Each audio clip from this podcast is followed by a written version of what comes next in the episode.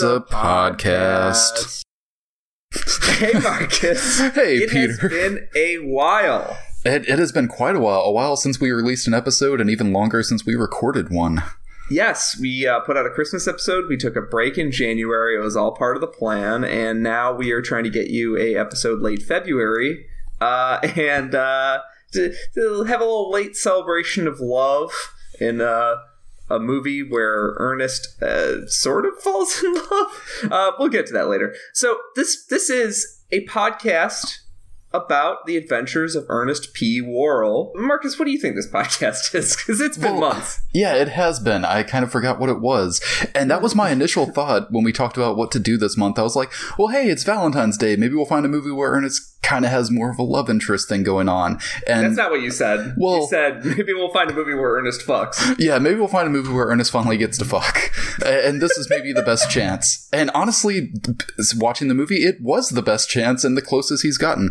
But then I also realized, uh, since we did this a little bit later than we initially expected, that uh, just recently this past weekend, uh, Black Panther came out and was like the fifth highest grossing opening of all time.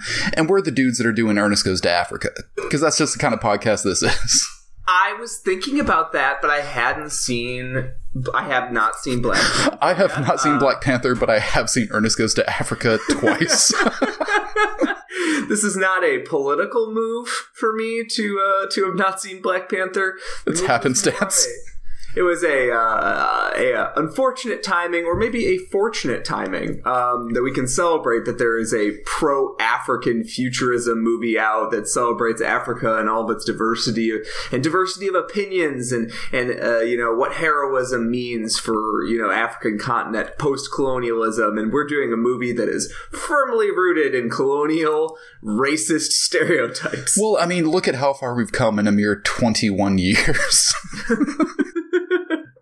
Uh, this is very much chronologically out of order. This is the second to last Ernest movie, and I wanted to. how is this not the last?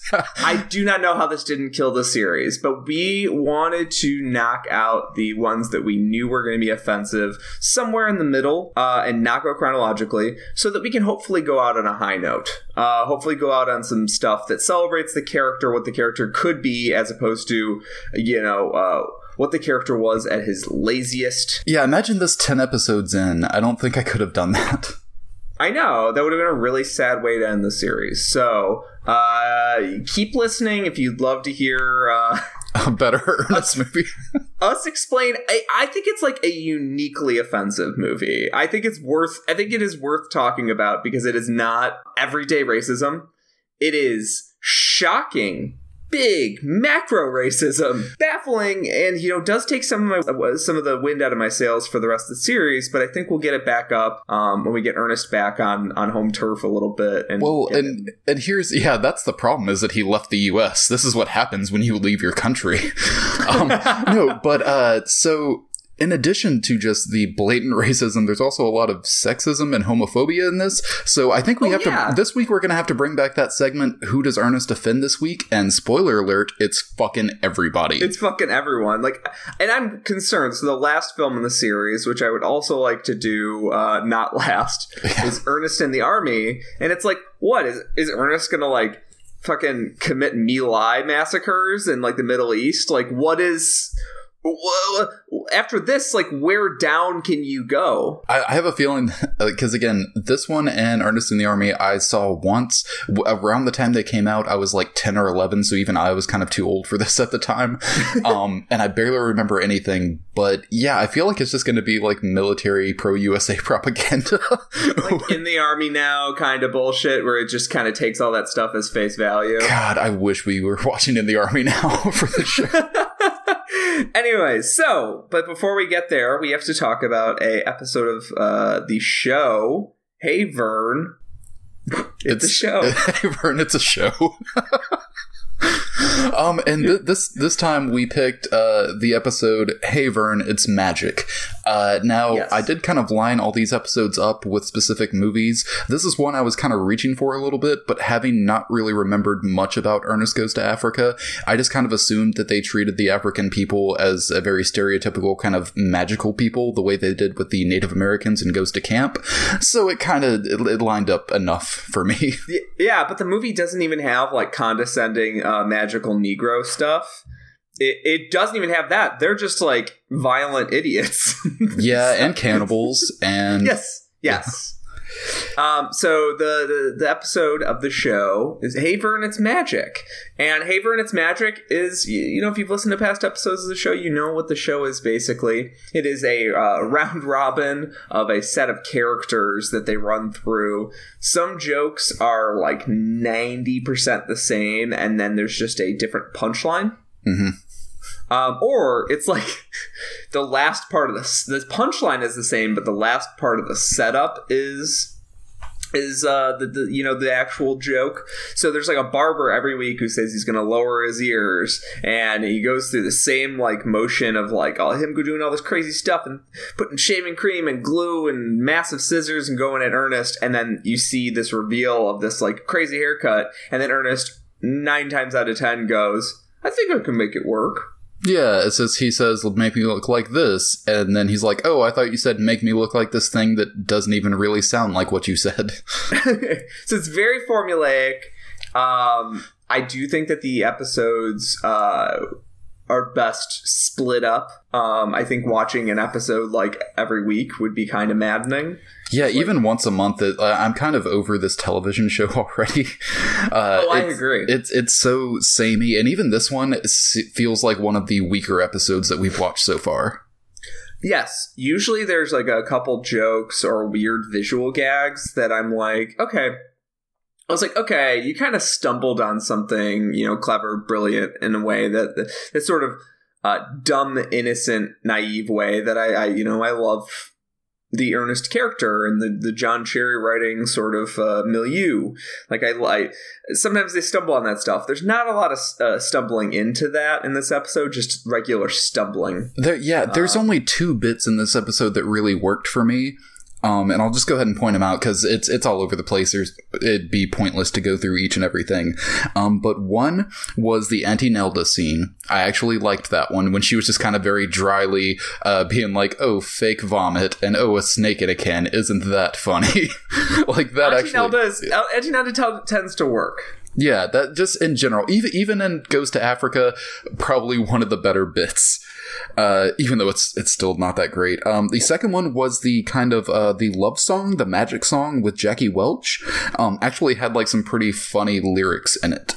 It's like a sort of Motown send up. But it's it's also kind of like uh, like a Julie Brown song.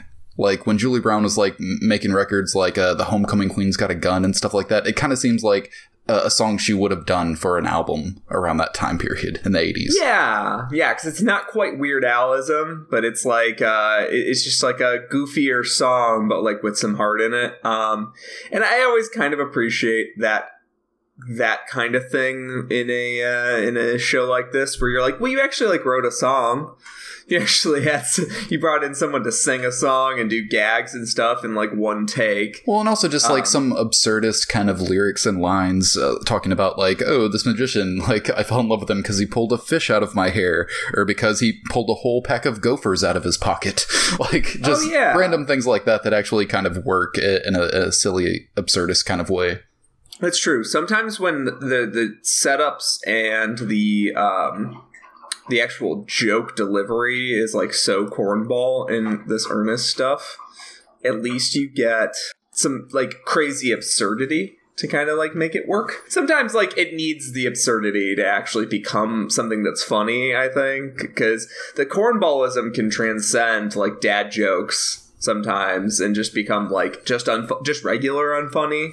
Yeah, Uh, um, so when it goes when it goes absurd, it tends to work for me because I'm just like, oh, this was like kind of uh, you know top of your head weird improv shit coming to you instead of like, okay, we're gonna sit down and just like go through joke a joke structure and then just you know, punch in words that fit. Uh, that's where it feels maybe more like reaching on like, oh, it's like a Groundlings bit or something, as opposed to being like an actual children's magic show. The, magic bits are not all that interesting. The plot of the episode is that Ernest lost uh, Vernon's dog in a disappearing act, put him in a box, opened the box, no dog, and then he's spending the whole episode hunting for the dog. Um, obviously, he gets the dog back at the end because it's a children's show. Yeah, um, that'd be sad. Just and Vern never saw his dog again.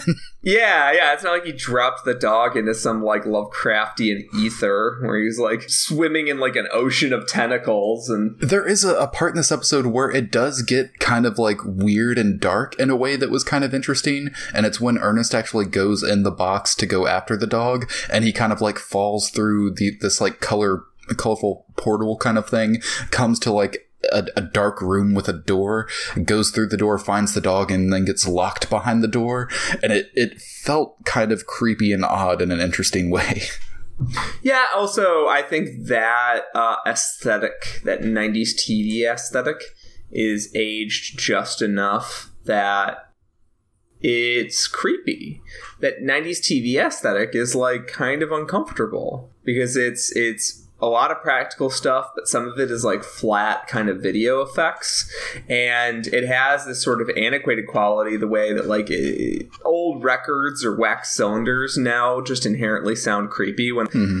I think the 90s TV, kids' TV is entering into that phase where like seeing a VHS dub of Barney is like kind of unnerving for some reason. I could see that, and especially with this show, there are already some creepy elements to it. It's already like the Ernest baby, the the talking tongue; those are creepy to begin with.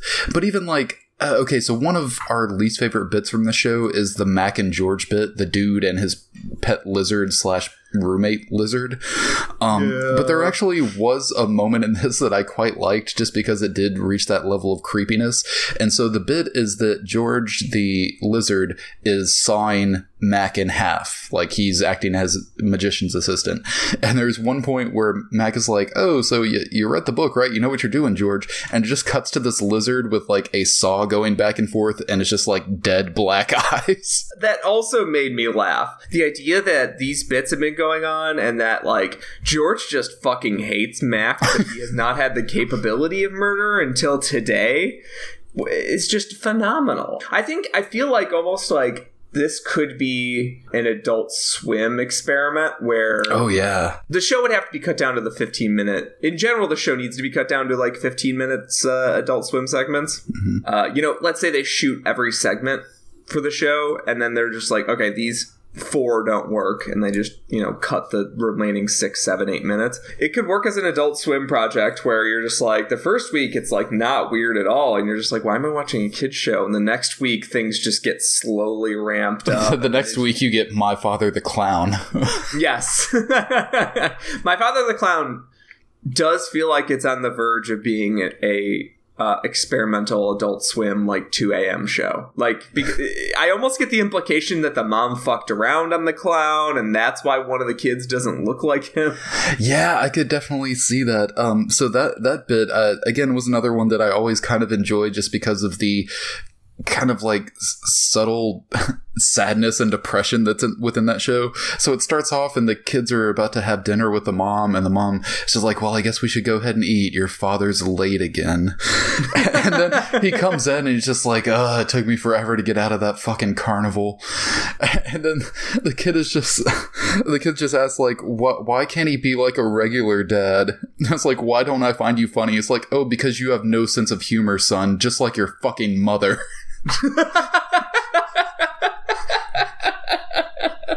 Such a cruel thing to say to a kid, like, like, hey, why don't I like you being around? And he's like, I don't know, because you're a fucking idiot, just like your idiot mother. I bet you're you're soft like your mother too, aren't you? and then pies in the face. and then and then ho and then pies in the face. Um, one of these days, those pies aren't going to be pies. It's just going to be an entire pan of anthrax just right in their faces. And then the, the clown, the the, the clown uh, father, and is there a daughter? Who's the, uh, who's the other? I, I think? I think the clown child is the daughter. Okay, uh, clown child clown uh, clown father go on the run uh, their tiny, tiny car. I really saw the the other way, which yours makes way more sense for like a long running series. But I was like, one day they're gonna pull that pie out, and the mom is just gonna pull a gun out. It's like, not this time, Victor. For sure. I don't think I, I actually to be to be fair, I don't think that the clown father would ever murder the mother because he likes her alive so that he can ruin her life.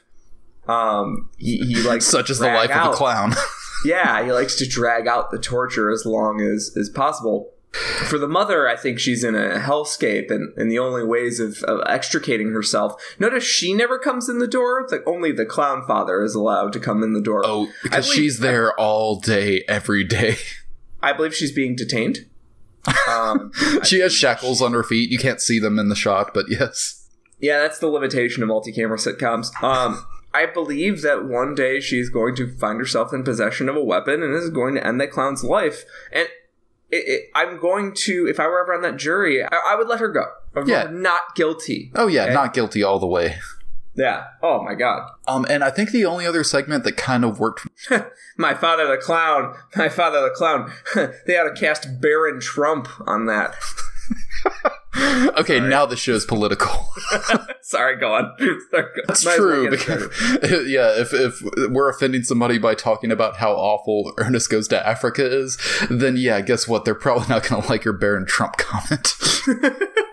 Sorry, I interrupted you. Please go on. oh, oh, it's it's quite. Oh, thank you, sweetheart.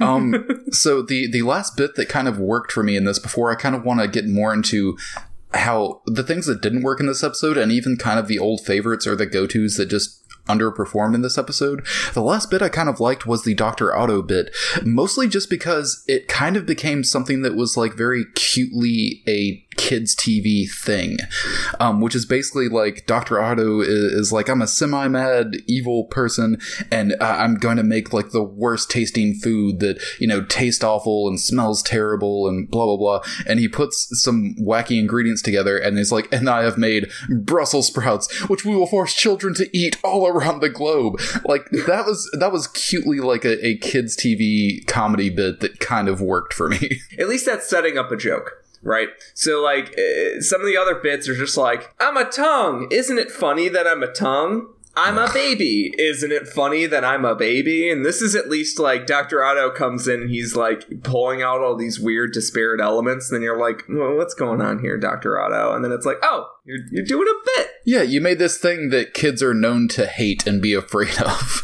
Um, so uh, the main thing I want to talk about as far as like what doesn't work in this episode and what kind of surprisingly underperforms is a uh, uh, Gailard Sartain in this episode has like no good bits, no no funny things in here that worked for me, which he usually is one of the highlights of these shows. I think sometimes he's funnier than uh, Ernest, and I think sometimes he gets like uh, better bits that fit his personality. Whereas you know, or, uh, you know, Jim Varney has a lot of characters in his in his menagerie, and I think you and I are not attached to all those characters. About half of them hit.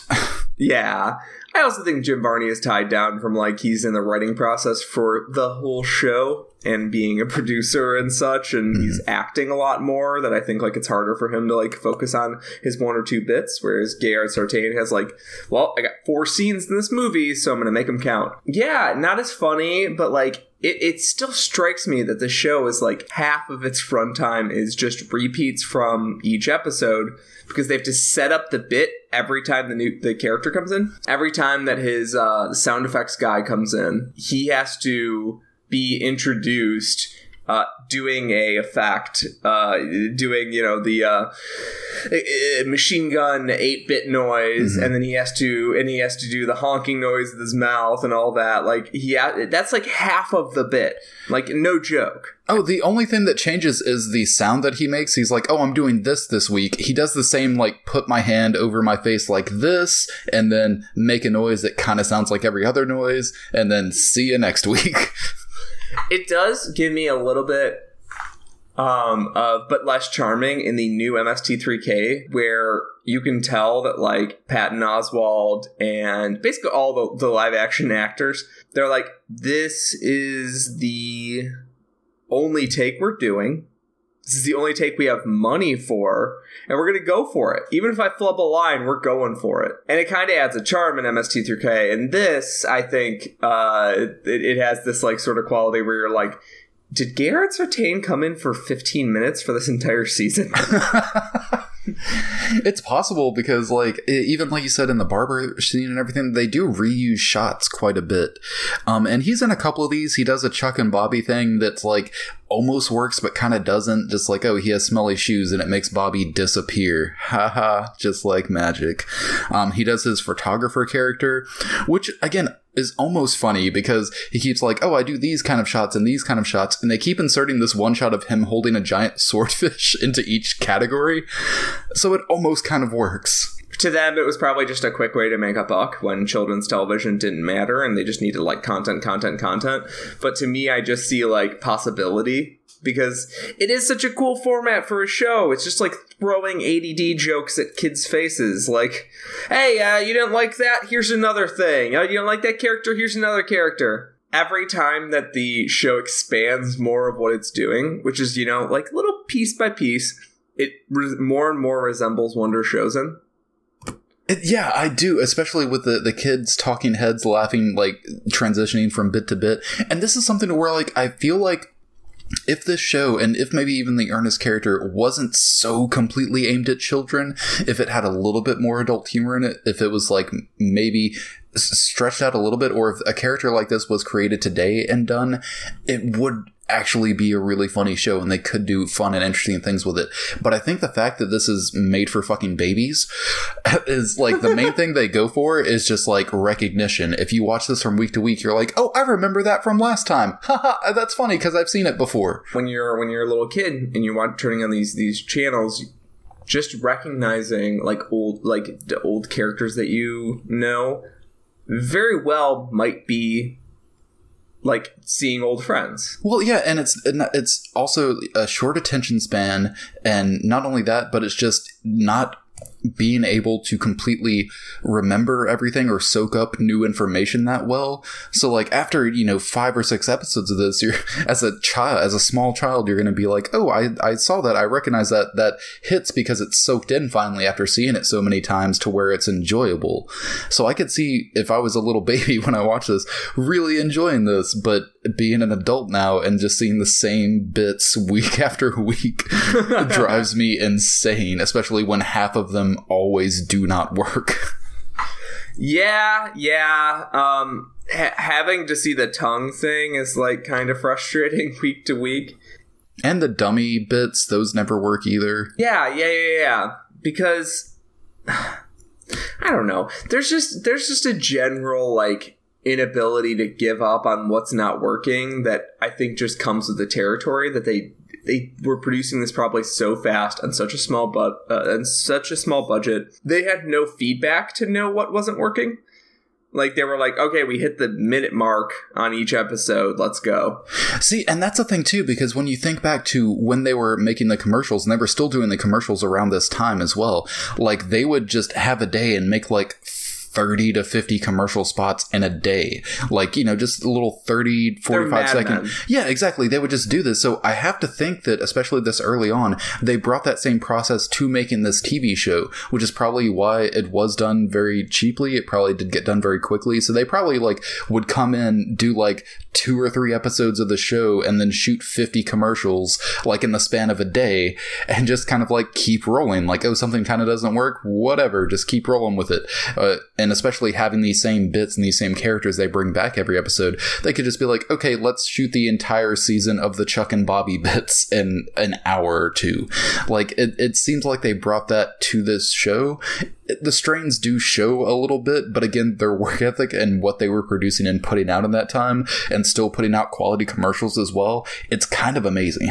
Jim Varney died young, and Jim Varney was acting in a couple other movies, and he uh, they still pulled out eleven movies, including Doctor Otto. Mhm. So it's uh it's pretty impressive that they were able to get this much work in in such a short period, but. That does not forgive what we had to watch this week. I don't see a defense for this movie. Well, see, and and that's the thing is that I actually did watch these in order. I watched the TV episode first, was kind of underwhelmed, was kind of a little saddened and over it. And then I watched this movie. I really wish I had watched the movie first and then watched the show as a palate cleanser because I think just the, the usualness of it, the, the sweetness of it, the silliness of it would have brought me up out of the muck that this movie left me in. Uh, so Marcus, Yes, Peter Moran.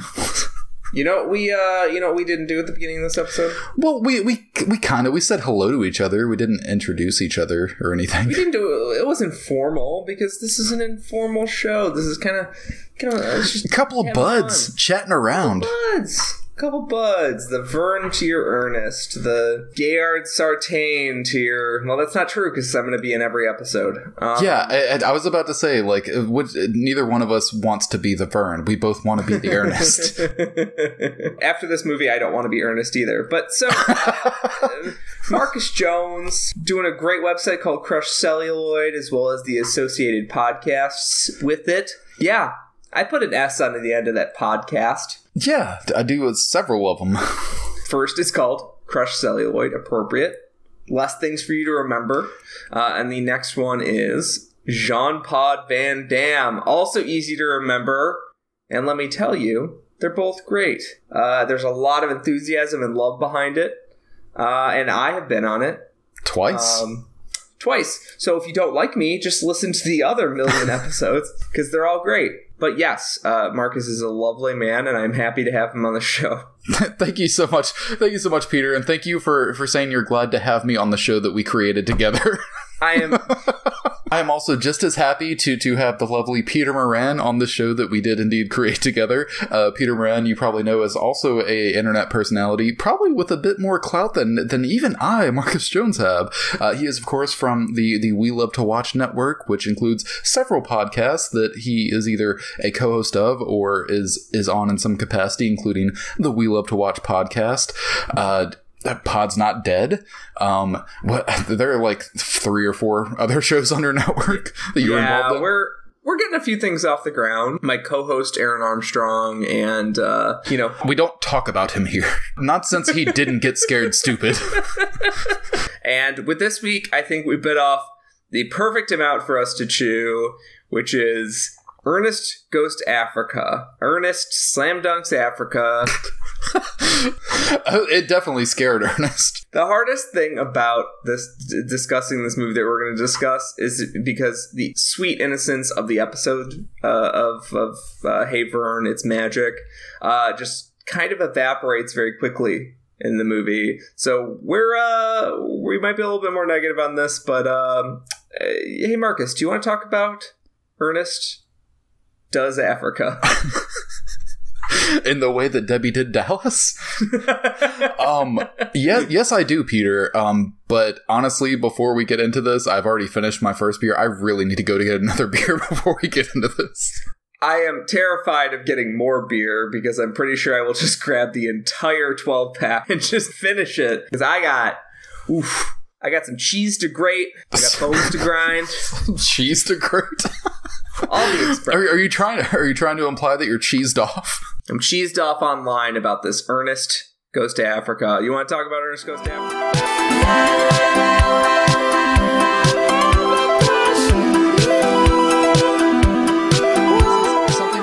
Was going to happen eventually with this podcast because it starts out all bright and happy and fun. It's like, oh, Ernest goes to camp. I love that. I still love it. Goes to jail. It's hilarious. We're going to do Christmas. It's adorable. Scared stupid. It's uh, okay, but people like it. And I knew eventually it'd be like, oh, yeah. He is eventually going to go to Africa. And then somehow, even after that, go to the army. How is this a full 90 minutes?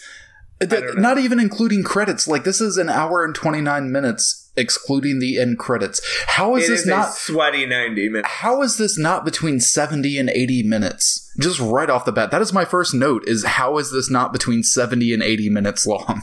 I, I don't know. Uh, partially, I mean, that's the question I ask with every bad movie: is why is this not shorter? Um, Do you think it's something in the contract? Like they, they had to bring in a, a 90 minute movie?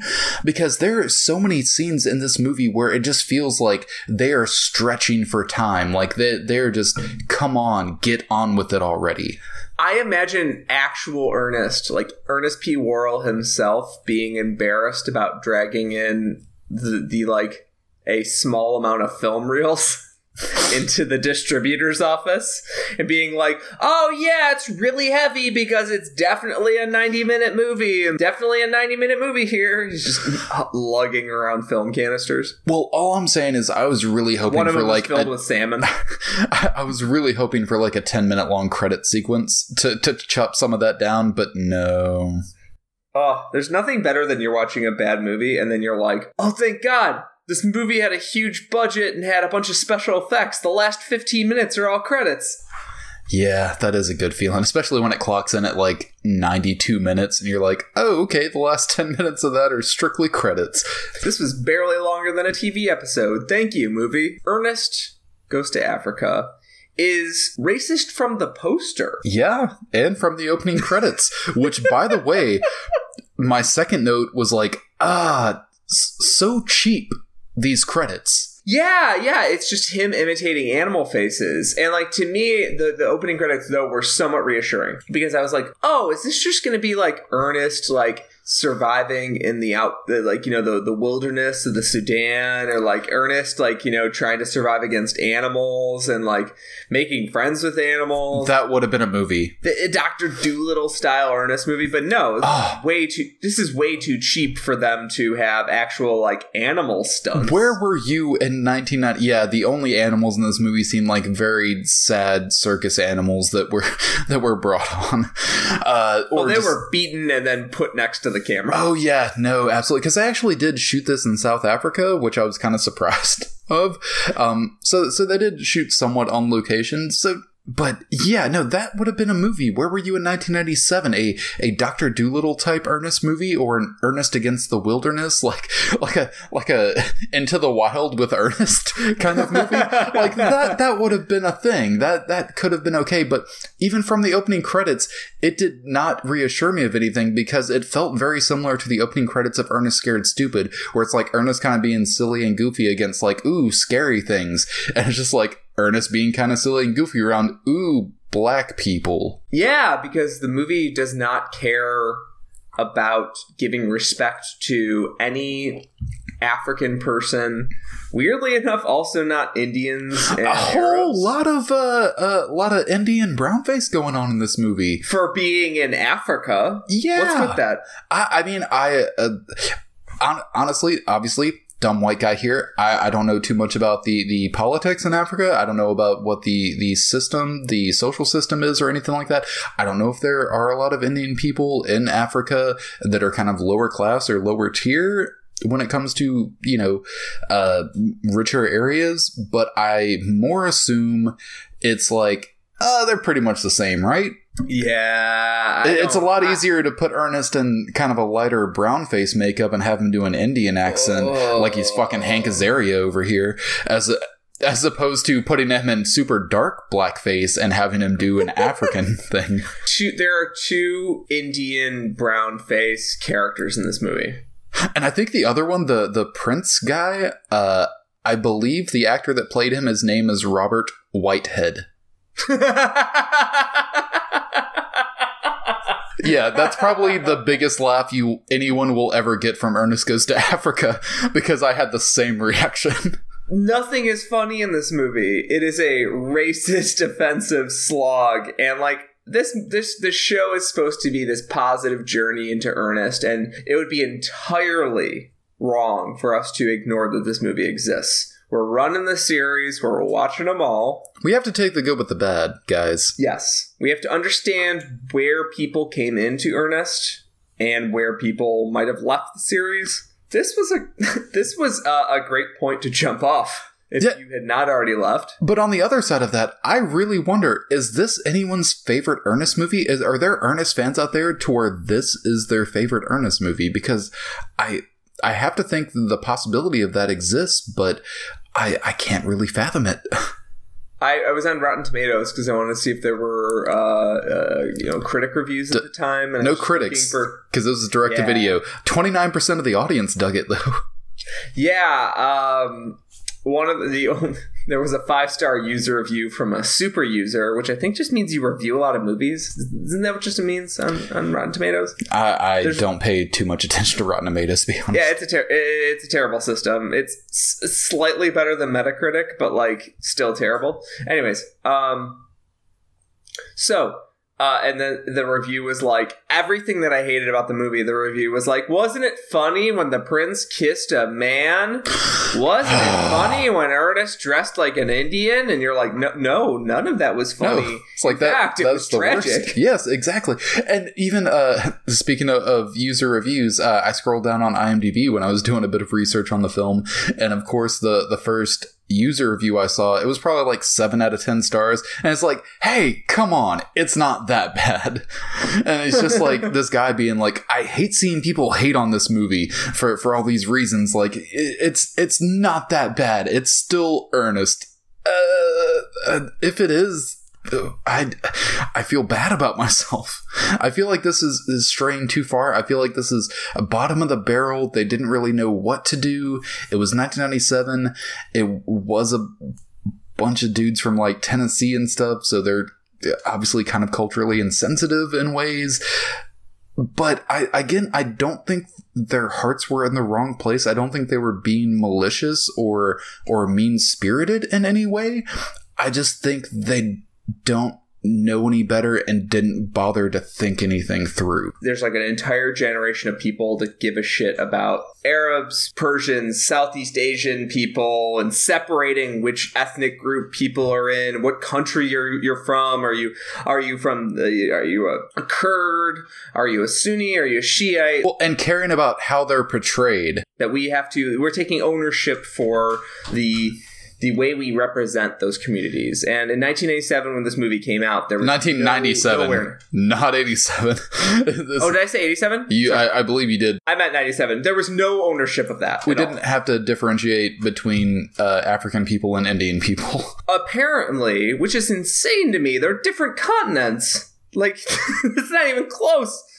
Well, see, and I think part of that also ties into this, which I don't even want to call this a positive thing, but if I'm trying to like find positives within this movie, I was like, oh, it kind of had a Temple of Doom thing going on, but it had a Temple of Doom thing going on as well, and it had that cranked up to 11.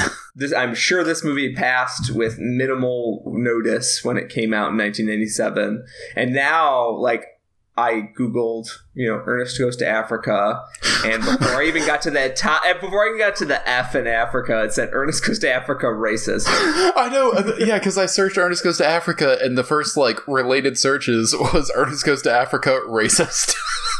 Yes. So I mean, we're we're getting there, guys. I mean, not really, but I mean, it's it's better-ish. The movie is uh, the movie is about Ernest. He basically gets embroiled in a a Indiana Jones adventure mystery where he Well, hey, hey, come on, rights issues. Illinois Smith.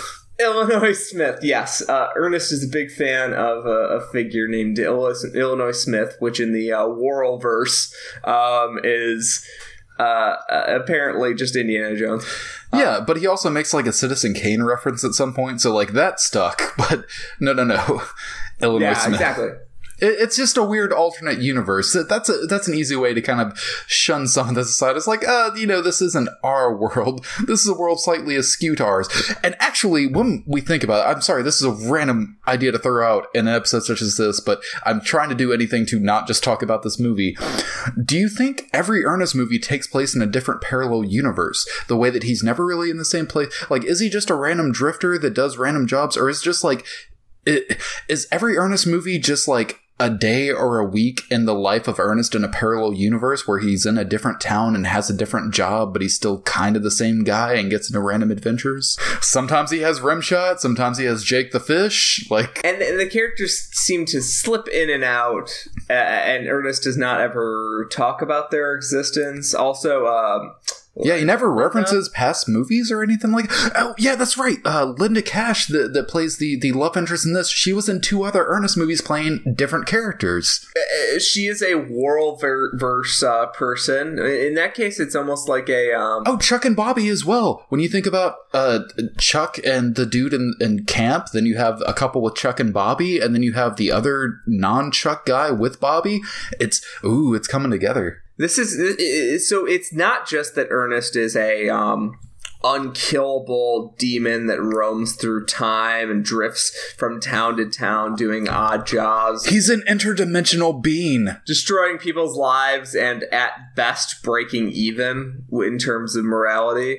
Uh, he is a he's a Dark Tower esque figure that slips between timelines. He sees different people's genetic personalities taking the shape of different people and in some timelines you know a dog is just a dog but in another timeline that dog is his best friend. And it- it's a, it's a it's a tragedy really that he everywhere that he ends up he doesn't really know where he belongs. Do, do you do you think that Ernest is part of a race of interdimensional beings, interdimensional aliens, but he's just kind of like the ET of the group. He's kind of the goofy dumb one that got left behind and just kind of has to go from place to place and doesn't really know what he's doing, bumbles his way through adventures and is really just trying to find home. and what is what is home for him because he's formed these connections in all these places and he seems to genuinely genuinely care what people think about him and he's so concerned at the end of scared stupid about what happened to his dog but the fucking fucking Rimshot is just gone from Do you think that's what it is? That that was a timeline, that was a dimension in which he felt the ultimate loss and pain of possibly losing that dog, and he's like, no more. I, I can't I can't go through this again. I can't risk the possibility of losing something that's so close to my heart. I'll just do without it. I'll just walk this lonely road alone. wow i didn't realize ernest was so tragic and yet he soldiers on but the thing is he's still alive he still lives so he still needs to have some connection to the world. He can't help but be the open book that he is. He can't help it. So he brings back certain characters. He, he spends time around kids. He, he likes their energy. He, he likes, you know, being a part of that group. He brings back the, the Chucks and the Bobbies and the similar kind of characters and, and certain people that he's liked before in different roles and kind of, he's just a, a, a weird interdimensional puppet master. Um, oh yeah, and then there's that scene where he puts on brown face and a turban, uh, that's made out of a towel, um, and grovel, and grovels at, at a British man's feet. Oh, in this universe, Ernest is racist. I forgot. Well, he had to try it. He had to give it a shot and see what it was like. Kind of poke around, see see see how the water felt. You know, You're saying in this universe he was like he's like it doesn't fucking matter what happens here at the end of this movie. I'm gonna end up alone no matter what I do for this Linda lady. Well, I no mean, matter what I do. yeah, you got to figure like what one. The for Ernest goes to camp. He's like, oh, I'm gonna try try out like the the coming of age experience, the the kid experience, the camp experience. Second one is like, oh, what what's this traditions and holidays with religion? Uh, let me try that Christmas thing. Oh oh. D- th- th- this race can can lock each other up for for crimes? There's morality? What's that all about? That's like oh the supernatural? The spirits? Like what? This is a thing? Let me give that a shot. Sports? What's sports? Let me try that. Uh, black people? What's that all about? Uh, he, he's just he's going through the motions trying to figure out everything you know the next movie after this just like oh armed forces war uh human against human fighting violence He's getting worse. He's becoming a racist warmonger as the Well- series goes on because he's grown to hate humanity. Well, no, I think it's because he's becoming part of humanity. The more he sees, the oh. more he experiences. He's just becoming one of us. And this is really what we are. And this is what this series is trying to say. That this is a, a a reflection of us. This is a meditation on the human experience and how fucking shitty we are when you really think about it. Why is this movie so racist that we need to go interdimensional in order to just avoid talking? The poster, the poster says, "Mm-mm, Africa will never be the same." Yeah. Never is in a different text. Africa will never be the same. So, do you think King Leopold, before he left Belgium and you know conquered the Congo and started chopping people's hands off to process rubber to send back to to Belgium, do you think before he did that he said Africa will never be the same? Yeah, but he probably used like Comic Sans. I would I would think. I uh, hope I hope racist genocidal kings use Comic Sans. They deserve shitty fonts. I, I like the idea of that, and that ultimately this is the smartest franchise ever, and it's really just turning the light on ourselves. This movie is so racist because we as a society are so racist, as opposed to just like, nah, that this character that I really liked as a kid just really was scraping the bottom of the barrel and is completely insensitive and was just kind of fucking racist because they didn't give a shit and nobody really cared at the time. I like the idea that Starman and ET are actually very slow, and that Ernest is very smart because he's like, Well, I gotta see all the experiences, I gotta blend in, I gotta do my best to blend in. Um, but he can't quite fit in, whereas like Starman and ET can never fit in. Like they they talk like this. What are you? Human? No, that was an Adam West. You know when you're doing one impression and then you just end up in a, di- in a different one? You're like, okay, next time you want to do an Adam West, do a Starman. Well, I mean, a Starman is more just like, oh, I'm an alien. Oh, I look like your dead husband. Wanna fuck? That's Starman in a nutshell. I finally saw Starman for the first time. I really John like is Starman. My favorite director. Yeah. favorite director. Uh, I hated that movie so much. Ah, I actually really like Starman. Watching Jeff Bridges be like, "What is banana?" I'm like, what the fuck is this movie? Why? Why are you talking like Ah, that? But I The love Jeff movie? Bridges and Karen Allen as well. Like, uh, it's Karen Allen is obviously Is great. carrying yeah. She's doing her best to carry the weight of that movie. Anyways, the the, the movie is is basically begins with Ernest. the movie Starman. We should talk about more than this movie.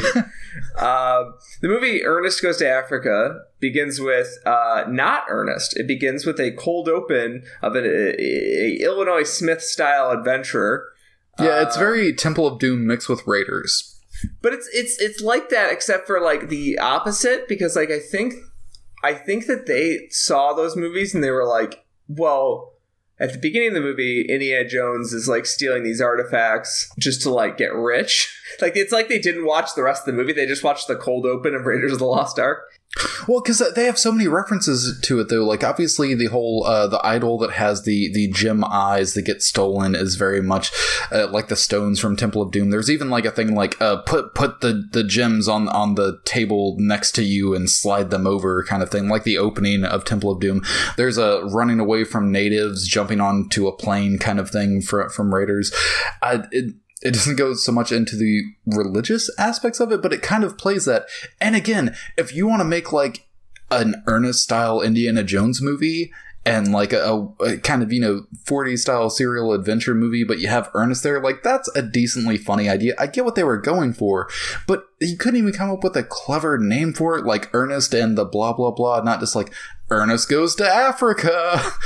that's what happens there. So this adventurer gets betrayed by his pilot. The opposite of what happens in Raiders of the Lost Ark. Jacques But not the opposite pilot. of what happens in Temple of Doom, because after that opening scene, he does get betrayed by his pilot. That's true. That's true. The pilot jumps out, right? Yeah, the pilot jumps out, and they end up going, you know, on that yellow raft down a, a snow mountain. I, I feel like, and don't get me wrong, I feel like shooting Indiana Jones is easier than parachuting out of a plane. Just, just want to comment on that. I mean, Um, yeah, but th- they wanted to really stick it to him. he really, maybe he didn't have the heart to shoot short round because he loved him so much. Well, I mean, who who could? Every? Everyone loves him.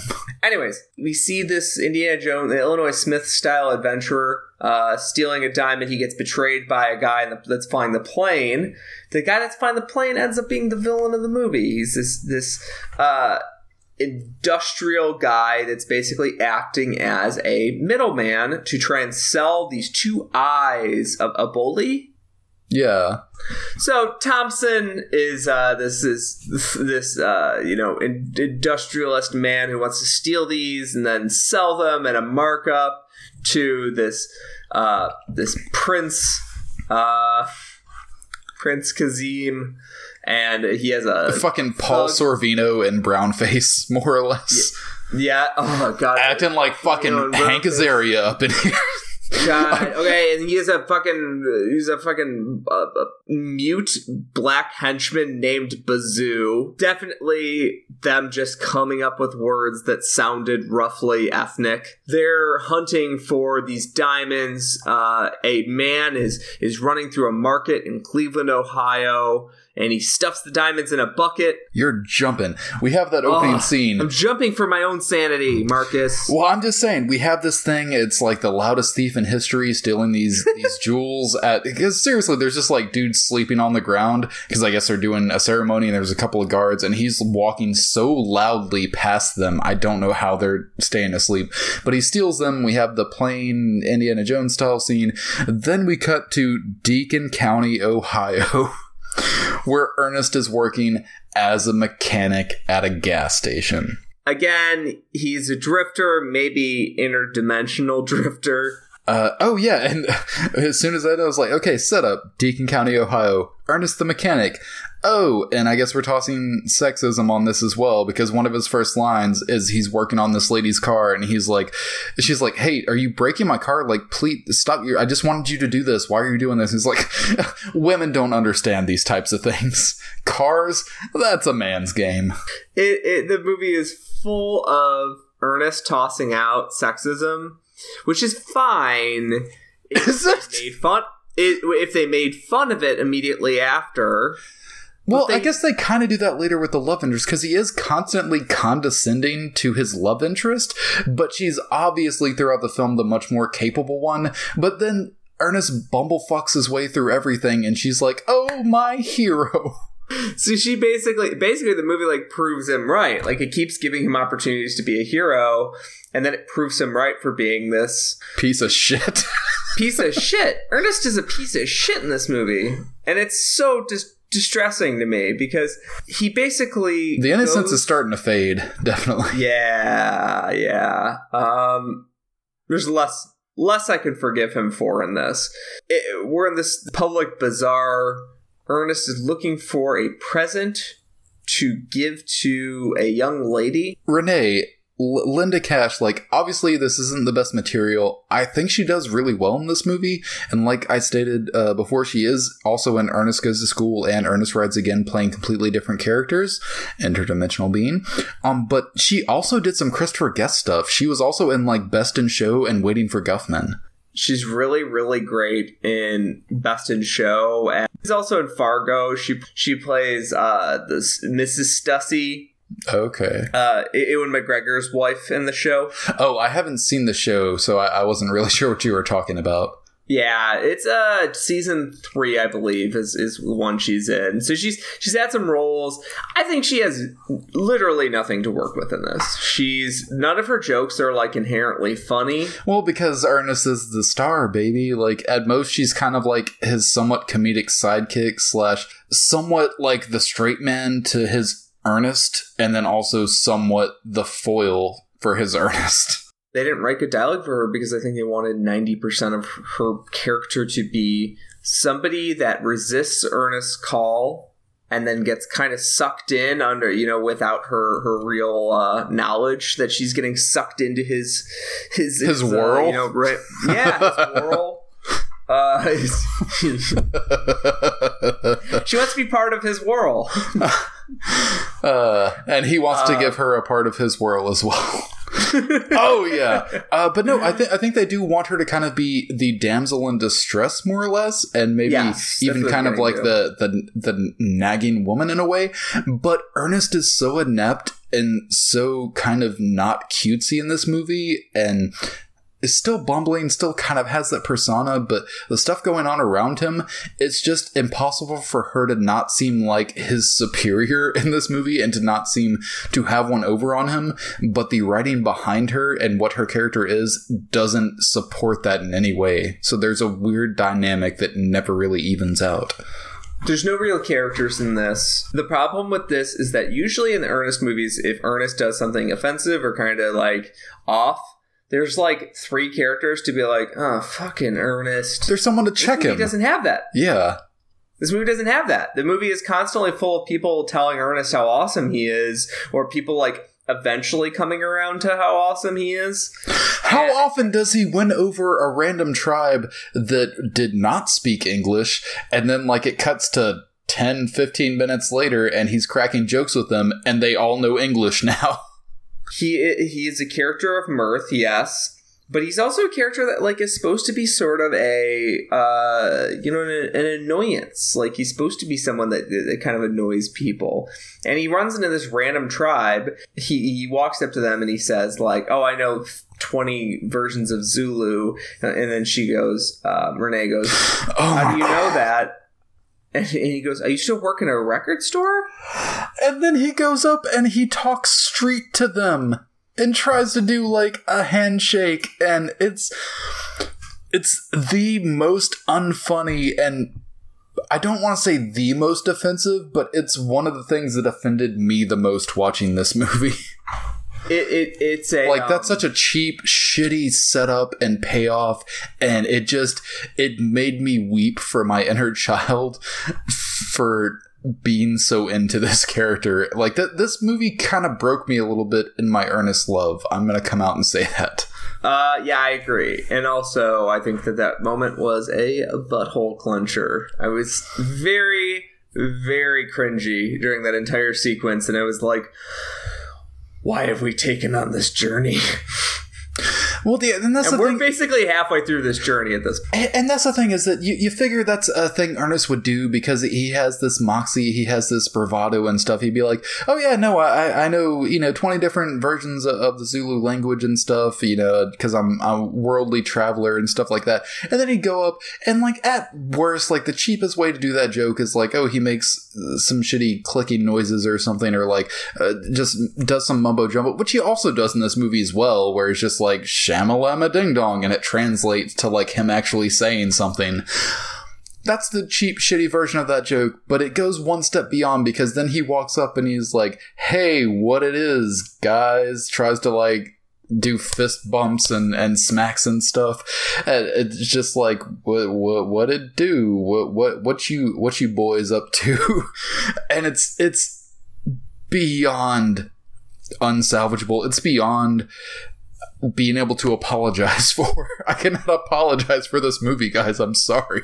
Th- th- There's nothing to apologize for. I think that this this movie stands on its own as the worst thing that we've ever we've worst thing we've ever covered. It's the worst thing I've ever watched for one of these uh these podcasts. So I'm like immediately like confused. Like I remember being very mad about watching a movie for for uh the other podcasts and being like for We Love to Watch in particular and being like, so wait, why why why why Why, do I have to love to watch now? this?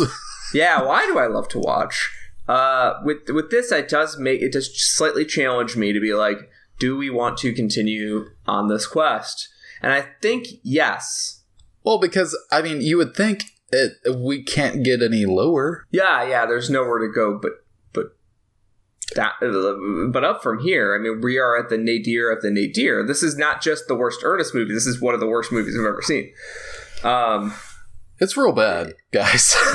let's talk about okay so it's not just it's not just that it's it's racist. So there's um homophobic as well. There's a series of, of moments where basically the whole movie is i- it's a terrible movie. It's basically like ernest is uh trying to escape and save this girl while they're in the continent of africa uh from uh two sets of people that want to capture both of them and get the diamond location out of them but ernest doesn't even know he has the diamonds he turned them into a yo-yo. There's a lot of yo-yo stuff in yo-yo. this movie.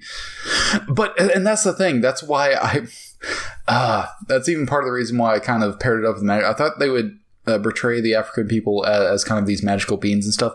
But no, they portrayed them as people that are just like, oh, Ernest pulls out a yo-yo and starts doing tricks, and they view him as magic, and they Yes. view him as a god all of a sudden, and like do anything Simple he idiots. says. Yes, Yeah. simple idiots. They don't they don't treat him like a. Uh, it's not so much that they treat him like a. Um, you know, uh, a, a clown at that point. They they they treat him like like holy shit he must be like a god or something like look at the look at the skill and they're basically They treat they treat him like the Ewoks treat C-3PO in Return Yes. of the Jedi. Yes, yes. And at first, they're going to literally eat him. That's not a misunderstanding that happens due to racism, and the movie quickly amends it. That's literally There's subtitles. because they have already eaten the previous uh, Illinois Smith style adventurer. Well, even that, it's either that's with that one tribe, but even other tribes and other people he comes across, their immediate reaction to him is threats of violence. Like he comes across that other tribe and it's just like, let's rip his arms off. And another guy says, let's rip his legs off. And they're like, yes, let's rip his legs off. And then he says something stupid that kind of it, it translates to something, but it doesn't translate to something. They laugh. He gets bonked on the noggin. He wakes up, or we cut to later. They're speaking English to him. He's getting all sorts of kisses fr- from the ladies there, uh, which was also very unsettling. Yeah, what was that? I, don't know. There's just kind of like that. He he said something silly, uh, like uh, "Where is the red chair? I have to go to the bathroom." Like an Encino Man kind of thing. the cheese is old and moldy, and then like they they bonk him on the head and laugh hysterically. We cut to later, and then they're just like sitting there chilling, and he's telling them a joke, a very poor joke that they find hilarious and there's just a, this large woman next to him just like constantly giving him kisses on the cheek while he tells a story which he's kind of oblivious to but i think like he kind of got a girlfriend.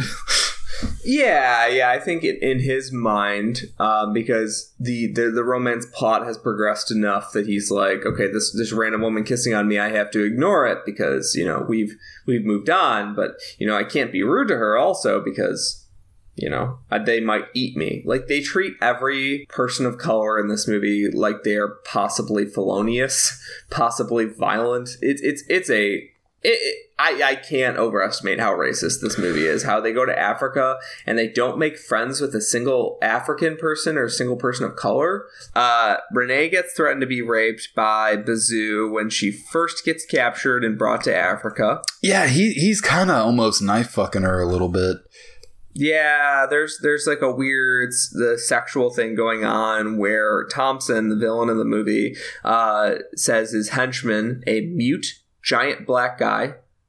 Uh, you know, he says not not mute he he kind of plays that role a little bit but he does end up talking and actually having lines and actually Oh yeah, This actor, uh, I I kind of looked up a little bit. He he hasn't done too much that I really recognized, but he had a couple of moments in this where he actually had some martial arts style moves. Like he actually had some fight choreography. So I thought maybe he was like a stunt guy or or like you know martial arts guy or something like that. But he he actually like had a couple of decent fight moves in this movie. clearly cast to be like a tough guy. I think that the uh, the whole movie has like a sort of me- really mean milieu for me. It does. I'm just saying, him specifically actually gave a pretty decent performance, and especially when it came to the physicality and like the the fight scenes and stuff, he actually did a good job. I just wanted to give him credit for that in this shitty Yeah. fucking movie. Oh yeah, I mean that's that's a good thing to give him credit for because like the, there's not a whole lot to be proud of in the movie because it's not funny and like even if there were jokes in here that would work in other movies, which I, I don't necessarily think there are, but even if there were, um, the the wall to wall racism, bigotry, homophobia, sexism, the wall to wall nature of it means that like there's not even a single moment where I can enjoy Ernest just being a silly clown. yeah, no, because this movie just kind of feels gross in general. Because there there are a couple of scenes. There are a scene where like, oh, you'll get kind of a more basic Ernest scene of like Ernest just being Ernest, but it's just surrounded by all this muck that it just kind of sours any possible goodwill you could really have towards this movie. Yeah, it's a vi- and it's a it's a very I think it's a violent, mean, and ugly movie. I think that it's violent and mean in the in the way that like even outside of race. In the uh, Ernest goes to jail, there's one death scene that I think is like pretty vi- like violent in a way that like I remember, where I believe one of uh, the Ernest evil twin in prison, like I think his his henchmen kill a guy with a barbell in prison when he's lifting weights. Yeah, he didn't kill him, but he did kind of torture him with it and, and kind of strangle him a bit until he said he was going to pay. Yeah, in this there's a whole lot, a whole lot of just murder, straight up murders being committed. That you're like, wait, we already know the villain is bad. Why are you putting horrific murders in a children's movie, particularly a very ugly direct-to-video children's movie? Like the lighting in this movie is so garish and so awful. Like it is an ugly, ugly movie. Well, yeah, like the the bad guy kills the guy with snakes in in here. Like the the and there's guy- like there's like blood curdling screams. Like it, Well, and that's the thing that that kind of sets off the plot because it's basically because I was confused at first because you see the main bad guy on the plane, he steals the the jewels from the guy that originally stole them. Uh, and then it cuts to later, and apparently someone else had stolen them from him. Uh, and they were set up by the guy that he was supposed to get them for to steal them to not have to pay him some, some garbage like that. Um, but he ends up kind of like torturing this guy with like oh a snake's gonna get you in the back of a limousine. Then they get out of the car and dump a bunch more steaks on them. I do find it funny that they're just like oh do you like my my my sheath-headed friend? Do you like my cobra that's about to get you? And this movie didn't have cobra budget. This movie had like uh some python budget. The, the snake that they called a cobra was totally not a cobra and I, I I really don't like snakes. They really give me the creeps. Uh, but even I oh my was god, like, you're just like Illinois Smith. yeah, it, yeah, I, I am, I am really when you think about it. Uh, but but no, I just I, even I was able to be like, oh, that's not a cobra. I know what a cobra looks like. the cobra looks like Sylvester Stallone. Oh, that's funny because it's the name of a movie he was in, and because Sylvester Stallone looks like a snake with flaps. Uh, everyone, look out for the new We Love to Watch podcast. I Walk Stallone, uh, podcast where I watch every Oh my God. every Sylvester Stallone. Oh my god, movie. that's so good. That's so good. Please let me be on that with you. Then I wouldn't be walking Stallone. Well, uh, occasional guest host that you you Yeah. love and leave at the end of every episode. This is But definitely I'm sorry, a Lone I- Rangers situation. I Walk Stallone. I, I Walk Stallone is such a good fucking name. Like that is gold. you should not let that go. That struck me right into the the gooey, juicy center of my soul, and how fucking good that was. Do we do we keep going through the plot? Basically, Ernest and, and Renee keep getting stolen, and they escape, and they and then they eventually get back to the tribe from the beginning of the movie. And Ernest has to have a big battle with Thompson. a battle of truth. Which, by the way, truth. when they do this, uh, literally, it's kind of similar to doing like the the end fight thing in, in Goes to Camp, like kind of Yes. the final showdown between, uh, you know. Uh, Dean Wormer and Ernest, um, but this time, like it's like, oh, we're gonna have a battle of truth. The bad guy comes out dressed up like he's in fucking Mortal Kombat, and then it's just like then they kind of do like a, a bit of a kickboxer bloodsport kumite kind of thing to where it's like oh i have this table of weapons.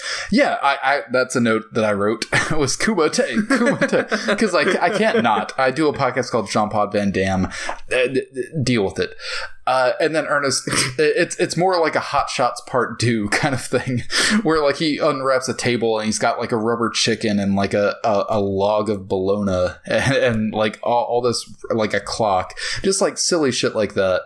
Uh, But let's let's not let's not walk past something here. There's a scene where he uh, Thompson chops the picnic table that Ernest is hiding behind in half, and Ernest pokes his head behind. He missed him. And then he chops the other half of the table, leaving a single board standing up that is far too uh, far too thin for Ernest to hide behind. And Ernest pokes his head behind again. that, and that's that's a halfway decent joke. That that's one of the It- few that I was like that kind of feels like Ernest. That works for Ernest. And then he like kicks down the board or whatever. The board falls over, and then Ernest is behind him and attacks him. He flicks his This ear. is- this is a new power we've not seen Ernest have. This is a this is a Friday the Thirteenth style power that we've never seen Ernest have before. well, have we? Because there is definitely the like ability to, to to dodge around space and time. Well, yes, I, I, I know this has happened. I'm, I'm trying to remember if we've actually seen it before or not. Are you saying there's a movie where Ernest can put his lower torso into a pocket of space? Yes, a- and then kind of like peek out from behind different places in different areas and stuff. I I know this is I know this to be true.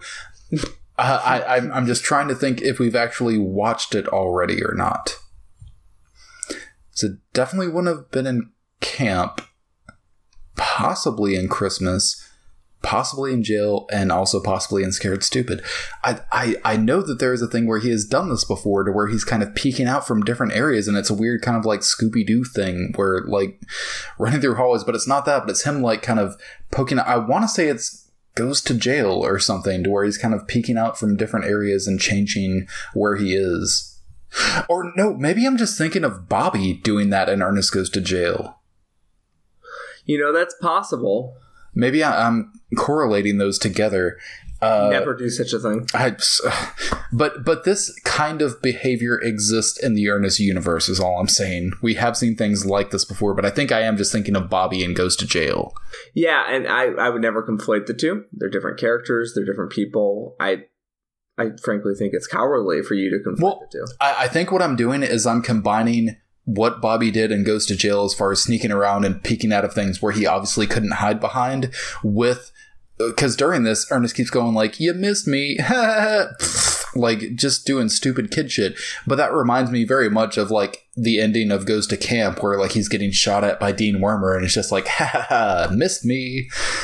Like so I think I'm just conflating those two together to get a shittier byproduct which is the ending of Ernest Goes to Africa. Because this movie is a lot of recycled bits and recycled things over and over again, kind of the way that the TV show tends to be. But at least for a while in the movies, they were trying to do like similar humor, similar character stuff, but making it a little bit different each time. This is just everything feels recycled and the lowest common denominator of that.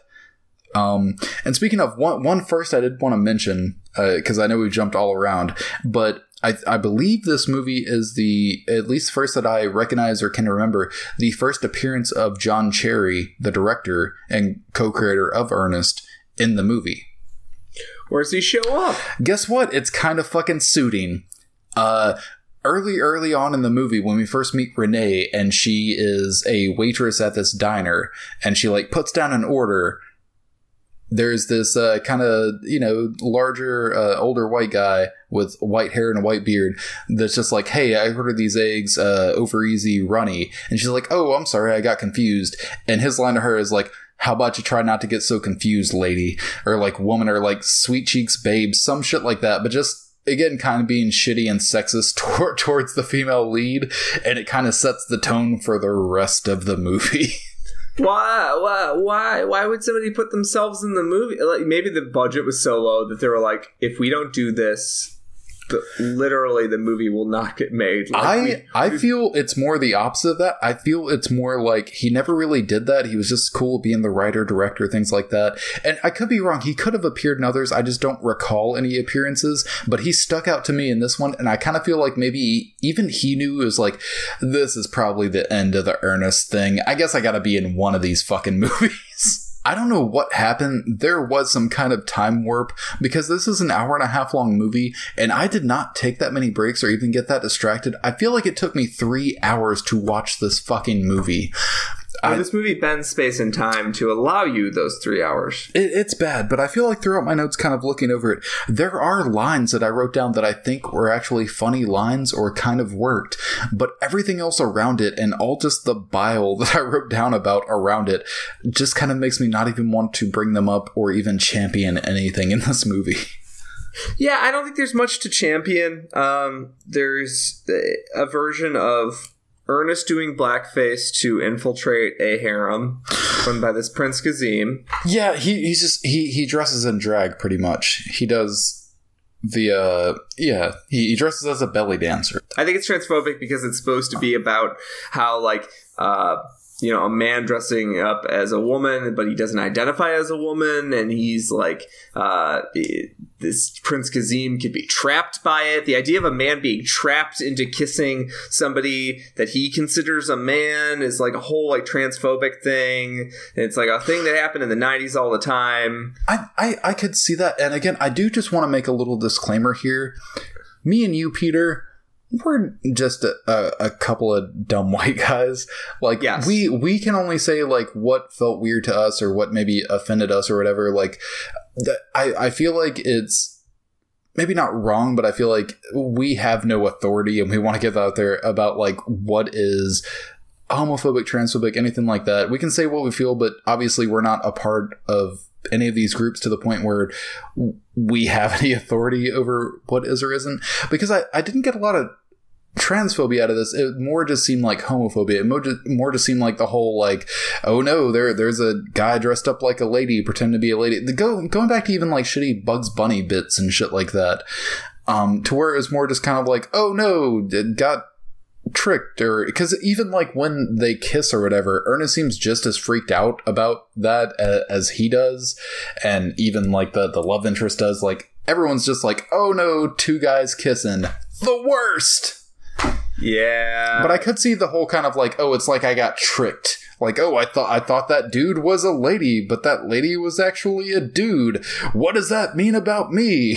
It's also just not funny. Like it, it's not like it's like I'm like choking back laughter because I need to be offended. It's like not funny. It's not funny, and it's also tired bits. Like I said, it feels like a fucking old shitty Bugs Bunny routine done live But, like, action in an Ernest yeah. movie. But even that, And did Bugs Bunny notice? routine done badly. Yeah, done badly. But did you notice even after that they have that scene, and the next scene is the truck chase where he ends up like chucking uh, ostrich eggs at, at the car following them through a bra using like a bra slingshot, like fucking bushwhacked. Um, yeah, there we go. Uh, but no, did you notice right after that happened, they get in the truck and everything like that, and then Ernest has to kind of like rip off his dress and everything like that, and kind of like does a masculine kind of sports themed thing with like the bit of throwing eggs and stuff. Like he kind of has to reclaim his masculinity in a way, and then they have He's not like he's like a he's not a man man. He's not a he he puts on these weird these weird like shows to like impress people. It's not like he's like I need people to believe I'm I'm a masculine man. But it immediately, imme- immediately cuts to like almost like football references or something. Like he, he's a sports dude, almost like he has to reclaim that a little bit, and then it it kind of plays with that a little bit because throughout all of this, he still keeps those very overly long eyelashes going on. And then they play that for a joke later where it's just like, oh, they almost have a romantic moment, but she's really just like, it really bothers me that you have these eyelashes on.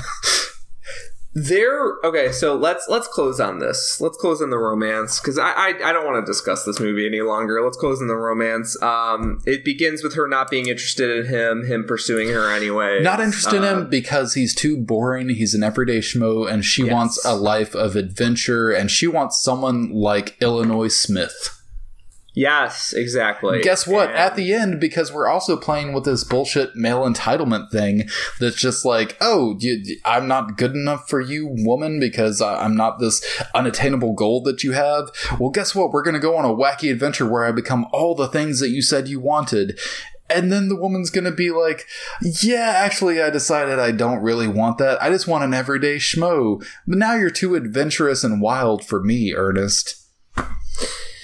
Yeah, and it kind of plays into this idea that um, women, uh, you know, w- women are these those like, old fickle women that say they want something as soon as you're that oh they want something else and poor poor men just just can't get a, get a break just can't get what they deserve in in And the all- women. Yes, it all goes down to men not paying attention to women. Actually, and this movie just feels like an elaborate well and feeling like they uh, deserve something that they do not entitlement. yeah Yes, uh, this elaborate uh, way of of walking around the fact that men are just not listening to women when they say no, and that women are allowed to say no. But anyway, and that they're so- allowed to change their minds they're allowed to have a fantasy Yes. of something but not necessarily want that in real life Yes, exactly. So, uh, and then as the movie goes on, I find the whole love story very confusing because there's a moment that makes sense for them where she says, like, you know, this would be the part in an Illinois Smith movie where you kiss me, and then he just keeps talking about the movies, like he just nerds out on her, see and she gets frustrated. I, I like that that actually felt very real because he, he it's very earnesty. Yeah, it is because he is always kind of maybe not asexual, but he's always oblivious two sexual things to where even if he's just like, oh, I, I have this idea, I know I'm supposed to be a man, so I'm supposed to be like trying to get the ladies and stuff, but I don't know what to do when I get there. Like it was almost a cute moment. She's like, oh, I want you to kiss me, and he just like in this movie, and he's like, oh yeah, I love this movie, and then they stab the guys and do all this, and it it almost is a cute moment, but then he has just as many kind of sleazy moments doing the exact opposite of that in this movie. Ernest is not a figure of uh, that we see as like you know he he becomes a man at the end of the movie and we get to root for him like that. We see him as becoming brave in the way that like a, a child would become brave and and face his fears. We don't see him as becoming brave in the way that we're like. Um, you know, a, a, a, John McClane kind of figure where like not only is he being brave for his family, he's being brave for himself, he's being brave for all men everywhere. Because he have to, because no one else can. Yeah, I, I see Ernest as being brave because he just happens to be in a weird situation and he bumblefucked his way through everything. It makes sense as a simple setup, as like, okay, Ernest has someone he has a crush on. Uh, he's really into her, but you know he's Ernest, and she wants this this ideal that you know it is her fantasy or whatever. And then throughout the course of the movie, throughout the course of Ernest fumbling his way through it, he kind of becomes what she said she wanted. But then, you know, she has a change of heart. She realizes that's not what she really wants. She wants something more simple, like what Ernest was in the beginning. Like, that kind of makes sense as a setup, but just the way it's actually written and the way it's played just comes off as shitty. Just comes off as like, at, in the end, we're supposed to kind of hate her and be like, oh, poor Ernest. But like, you know, Ernest is enough of a man. He's like, he's going to be okay. He's going to push on and not be too affected by it, by, by all these fickle women and stuff. But it seems like she's even kind of played as a bit of a, a, bad guy at the end of this movie for having a change of heart for for saying she wanted this thing and then ernest became this thing and she's like oh, i don't want this anymore. It's not even played to a humorous effect or like oh that's what happened. It's more it's played shitty like she she's in the wrong for that uh, the fact that she also never ever gets to be a hero kind of makes the ending more sour. Like her not being a hero at first, it makes sense because they're setting up this like damsel in distress thing, and then when the movie is purely just a damsel in distress thing, you're like, oh, there's no wrinkle on this. Well, that's the thing because throughout it, she is always smarter than Ernest. She is always more capable in situations. She is always able to handle things and think about things and try to get out of the situation. But then Ernest undercuts that every step of the way because she's trying, she's doing things like, oh, we're stuck at a river. Oh shit, we, we can blow these up and maybe get across the river like that. Oh, and then Ernest pops them, but then like still is just magically able to get them out of the next situation without a hitch. And then, oh, my hero. Ernest, you're so brave. It, it's shitty. And can we please, as can we talk about the most upsetting thing in this movie, which is for the last like minute or two of the movie, Ernest removes his hat and is just sitting there hatless with it with his hair sitting there. What's that about? it's really uncomfortable. Like it, you just you just spend the whole time like you can't look at his rubber face. You have to look at his his beautiful his fucking coif of hair. Jim Varney had amazing hair. He had great hair. You figure with all the smoking and drinking that eventually like that and wearing uh, hats. And wearing hats, the hat abuse to his head. And my God, you figure eventually that shit would just fall out, but nope. It's beautiful. It's it's luxurious. It's shiny. It's got like just a, a, hint of gray up at the top. It's it's gorgeous. And then it, it takes you out. He doesn't feel like Ernest anymore. He feels like Jim Varney, which is actually a charismatic and, and nice dude and a good actor and things like that. And then that all kind of plays into like a final joke where Ernest puts his hat back on and crushes an egg on his head which is a dumb joke and it leads to a freeze frame but just i was so unsettled by like that two to three minutes of him not wearing his hat at the end of the movie. It, it is uh, deeply uncomfortable because I see Ernest as almost having that hat like glued to glued to scalp. They, Like- they may play that as a joke because his hat has popped off like one or two other times in the films, but it's a quick pop off and it's immediately back on his head. And it's always about like, oh, it's so hard to get this hat off of his head. But here he just like takes it off like he's about to have a date with her and just like has his hair all nicely done and stuff like that. It just, it doesn't play right. It just immediately took me out and it's like, oh, that's Jim Varney. That's not Ernest. It's a little. Uh, it actually makes the rejection that much worse. Because he actually like- looks good in that scene. He's like, oh, that's actually someone I'd maybe want to date. Because Jim Varney could, as pointed out by June Diane Raphael in the uh, "How Did This Get Made" episode, uh, Jim Varney can look kind of nice. Ernest without the hat, evil Ernest, and like Ernest goes to jail with his hair slicked back and stuff. Yeah, that that make that makes business happen downstairs. Obviously, when he's obviously when he's like a rubber face and they use extreme angles, like he looks like a hideous weirdo with the like, hat and the goof, that- yeah, no, but like that's it- the deal. suave Jim Varney, yeah, he he does it. He's looking kind of nice. We weren't positive on this. I think we nailed down everything we hated about this. But Marcus, Yeah, Pete. can we? You want you want to powwow a little bit? Oh, I mean, okay, you, you know me, guys. You know me, Pete. I, when we started this, I, I want to do this because I I love Ernest. I adore Ernest. Ernest is one of my fondest childhood memories uh, of someone that I don't want to say I, I emulated, but like brought me so much joy, even more so than, than like your your Pee Wees, and possibly more so than like your Weird Als, even though that had a big part as well. Um, but it, it's something that not only did I adore and love and, and watch constantly, but it's something that kind of felt uniquely mine because I didn't know a lot of kids that were really into Ernest. It kind of felt personal to me in a way. And that's why, like I said, these later Ernest movies like this and in the army, I was 10 or 11 at the time. I think I, I rented them from like a Winn Dixie and watched them once and don't really remember anything. So I kind of kept this this glorious image of Ernest in my head is like this wonderful childhood thing. Several of the movies, the early ones, I've rewatched several times throughout the years and still like. This, I, I, I, why are we doing this show, Peter? I don't know anymore. What, why do I have this connection, this feeling towards Ernest when like this is where the character ended up and I, I had to do an episode about this after just uh, gushing about Ernest for the last four episodes. Because we needed to go through hell. Yeah, I guess just to have gone through hell. I don't really know why. were, you trying to do like a what dreams may come thing? yeah, I don't know why we went through hell electively. There was no like uh, dead wife on the other side of this. we we we could have just not done this movie. We could have just like done an That would Ernest be show. wrong. Yeah, We're doing all the Ernest, yeah. but warts and all. We're doing the whole thing. And you know what we're gonna I, do now? this movie gave me warts. This movie. I mean, it, it, might, it might have been a thing that happened prior to this that was unrelated, but I'm pretty sure it's this movie that gave me the warts that I have right now. It gave me uh, canker sores.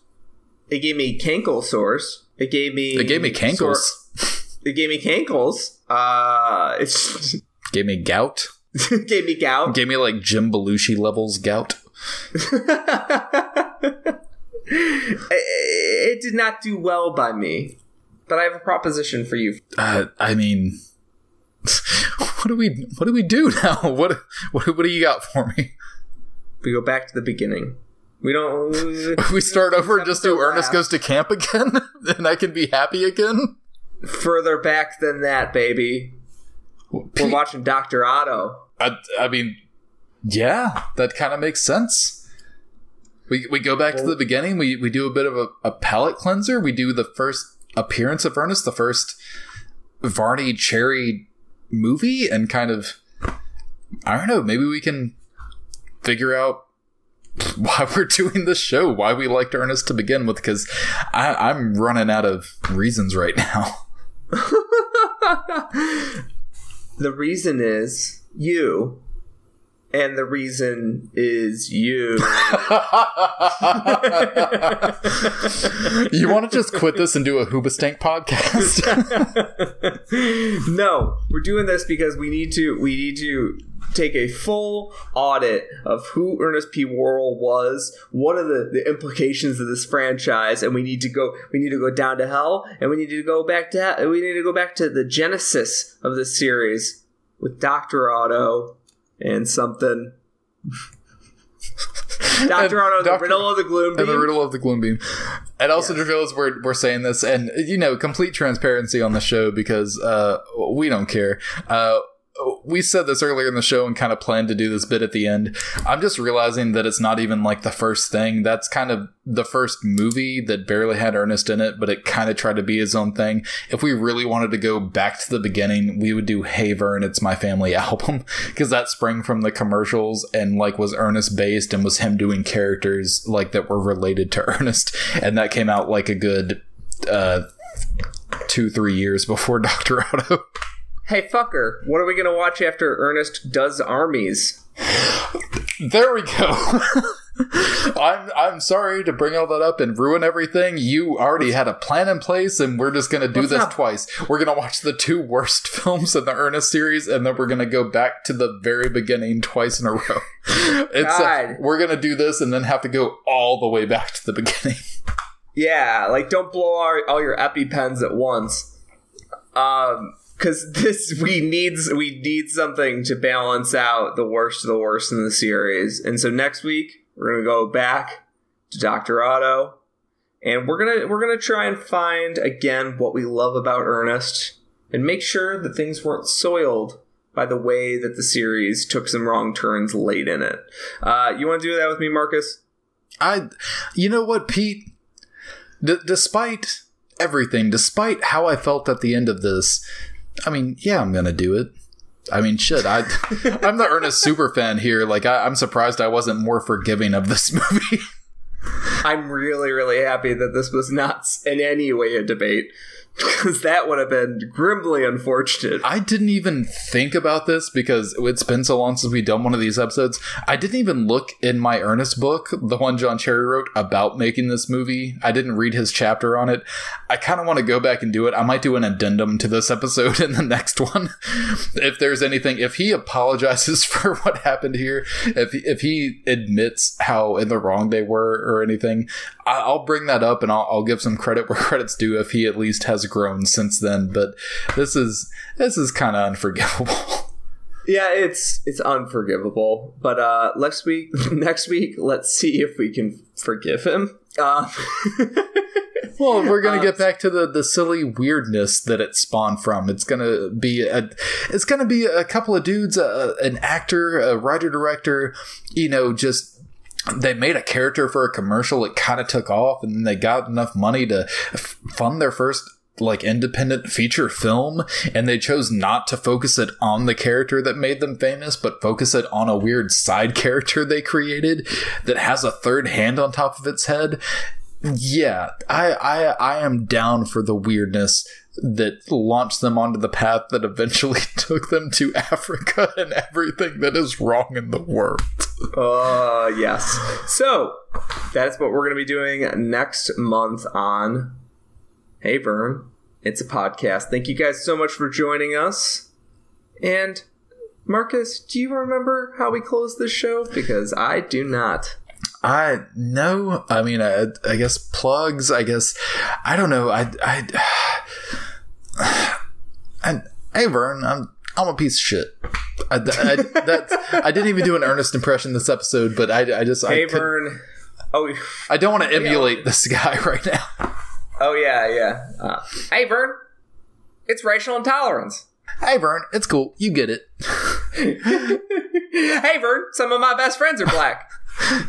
Hey Vern, you're one of the good ones.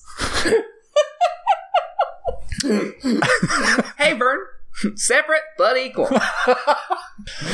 Uh, and with that, good night. yeah, good night.